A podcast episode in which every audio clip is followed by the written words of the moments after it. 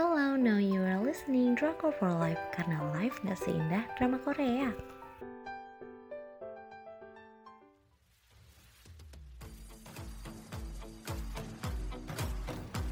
Review drama Korea Itaewon Class mewujudkan mimpi atau balas dendam ya. Dengan saluran penyiaran GTBC tanggal tayang 31 Januari sampai 21 Maret 2020. Jumlah episodenya ada 16 episode dengan rating 3 dari 5. Sinopsis Park Se-royi adalah pemuda berambut kastanya dan idealis. Dia hidup bersama ayahnya setelah ibunya meninggal. Ayahnya ini kalau ada di dunia nyata pasti jadi the best father ever. Udah kayak teman sendiri sama anaknya, pintar masak, murah hati, itu semua bikin ayahnya jadi sosok yang diidolakan oleh Se-royi. Suatu hari, ayahnya yang merupakan manajer Jangga Food pindah tugas ke kota yang lebih kecil. Seroyi mengikuti ayahnya dan pindah ke sekolah yang baru. Ternyata beberapa masalah menghampiri lingkungan barunya. Dia terlibat masalah di sekolah yang baru. Lalu karena suatu keadaan dan kecelakaan menyebabkan ayah Seroyi meninggal. Setelah melalui masa-masa yang kelam, Seroy berambisi untuk mendirikan franchise restoran yang bernama Danbam. Dan usahanya itu dibantu oleh beberapa orang, salah satunya ada Jo Jisoo yang diperankan oleh Kim Dami. Uh, dia menjabat sebagai manajer Danbam dalam membuktikan usahanya tersebut. Ia tidak melalui dengan tangan mulus, tapi banyak rintangan yang terjadi dalam hidupnya. Kemudian aku mau bahas penokohan. Yang pertama ada Park Se-royi diperankan oleh Park So Joon. Di drama ini eh, potongan rambutnya tuh sengaja dibikin kastanya. Terus ini tuh akhirnya nimbulin tren. Orang-orang pada heboh gitu sama potongan rambut kastanya itu. Apalagi gerakan dia ngusap-ngusap rambutnya sendiri tiap kali gugup tuh bikin gemes sih. Terus di sini Seroyi itu tipikal anak yang sulit bergaul. Jadi jadi dia tuh jarang banget interaksi sama orang Seroyi dicap sebagai pemuda yang pantang menyerah. Banyak adegan di mana dia semua semua masalah dia menjadikan dia jatuh, tapi itu menjadikan itu semua sebagai pembelajaran dan bangkit kembali. Jadi masalah yang dihadapi itu bikin dia jatuh, tapi ya dia bangkit-bangkit sendiri gitu. Kemudian ada Jang Dae-hee diperankan oleh Jo Jae-myung. Bapak-bapak ini tuh rivalnya Seroyi. Direkturnya Jangga. Alik sih actingnya si bapak ini menjiwai banget. Padahal dia tuh sering jadi orang yang agak lawak atau peneran pendukung yang baik hati juga. Aku tuh sampai lupa gitu kalau dia tuh sering aku tonton di drama lain karena karakternya yang jahat terus potongan rambutnya yang beda nimbulin aura jahat lah pokoknya aura negatif si bapak ini jadinya. Terus di sini tuh tadinya jadi keluar jadi kayak bener-bener aku lupa gitu. Ah dia pernah nonton di drama ini. Pernah nonton di drama ini drama ini gitulah dia jadi orang baik dia jadi orang lucu gitu. Terus karakternya ini tuh kuat banget karena perfeksionis terus dia pekerja keras.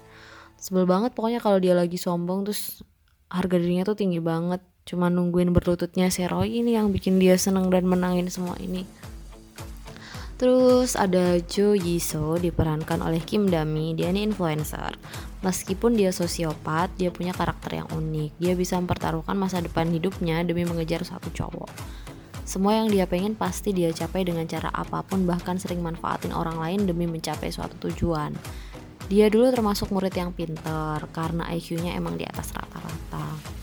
Terus ada Jang Gensu diperankan oleh Kim Dong Hee. Uh, dia tuh second lead second letter the best. Pertama lihat emang bikin jatuh cinta. Visual i, emang si visualnya tuh nggak main-main. Terus si Jang Genso ini adalah anak tidak sah dari direktur Jangga. Di dari kecil si Genso ini udah sering banget dipukulin sama kakaknya.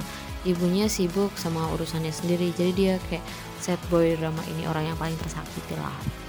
Iseo Yisoo ini sahabatnya Genso. Dia selalu ngikutin ke mana Yisoo pergi. Dari awal uh, Genso dikerja di di sebagai waiternya di Danbam. Terus selanjutnya adalah Oh Soa diperankan oleh Konara. Dia nih anak pinter yang dari kecil tinggal di panti asuhan dia ini bisa sekolah bahkan kuliah karena dapat beasiswa dari Jangga. Ternyata sistem beasiswa Jangga itu ketika udah lulus harus kontribusi ke Jangga. Bener dong, Soa sekarang jadi salah satu orang terpenting di Jangga. Padahal dia itu salah satu orang yang deket sama Seroi. Seroi suka sama dia.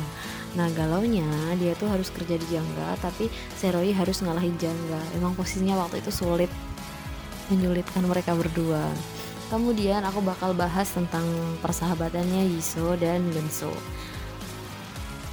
Hmm, mereka tuh udah sahabatan dari SMA.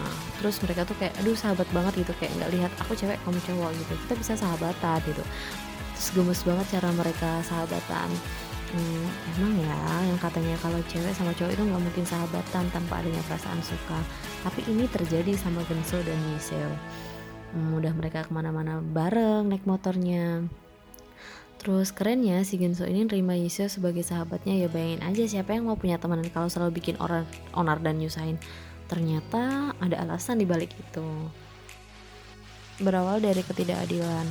Uh, kayaknya emang hukum itu sama aja ya di drama atau di kenyataan kalau emang selalu lancip ke orang yang tidak bisa dan selalu tumpul ke orang yang punya banyak uang Ganwon yang anaknya direktur pun nabrak ayahnya Seroy sampai meninggal. Habis itu dia lari dengan sangat mudahnya. Malah Seroy yang dipenjara karena kekerasan. Jadi Seroy tahu siapa sebenarnya nabrak ayahnya. Jadi dia marah terus ngajar Ganwon itu. Akhirnya dia malah yang masuk penjara. Sedangkan pelakunya ya sekarang santai-santai aja. Gak tau lagi ya sejak kapan alur drama Korea berkiblat ke Indonesia sinetron sekali itu pokoknya. Tema drama yang slice of life mengajarkan banyak banget untuk para pejuang hidup saat ini. Apalagi drama ini dikeluarin pas lagi gencar-gencarnya waktu itu wabah corona yang di mana pasti banyak orang yang lagi down. Drama ini tuh semacam penyemangat buat kalian yang ada di terendah terus ada part yang aku nggak suka yaitu um, kalian sadar gak sih kalau penataan rambut si Seo sama Sua jelek banget? Sorry to say ya. Tapi beneran keganggu sama visual rambut mereka yang pas waktu itu ada time jam dari SMA terus kerja terus sukses rambut mereka tuh kelihatan banget gitu sambungannya. Bener-bener. Pas kerja tiba-tiba jadi panjang tapi tuh kelihatan gitu rambutnya si Sua itu juga sambungannya kayak nggak nyaman aku lihatnya. Terus di sini pas udah sukses jatuhnya tuh aneh jadi aneh parah rambut. Potongan rambutnya yang ditambahi sambungan bener-bener kayak drama jadul banget menurut aku. Aku terganggu itu. Ini 2020 itu tuh kayak masih tahun 2010-an gitu.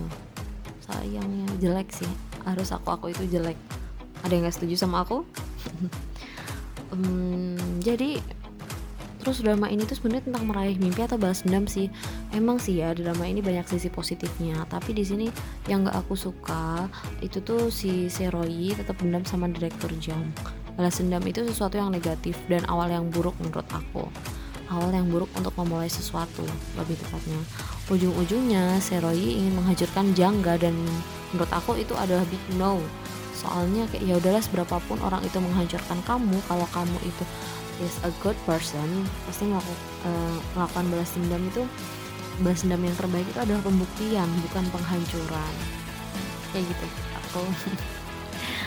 Hmm, sekian review drama dari aku. Terima kasih buat yang udah dengar. Semoga termotivasi buat nonton ini karena ini adalah salah satu drama yang menurut aku harus ditonton meskipun sekali tonton karena banyak yang disampaikan di drama ini. Oke buat yang mau um, dapat daily update tentang review drama terbaru jangan lupa bisa follow di instagram kita at drakor for life underscore live nya pakai y. Terima kasih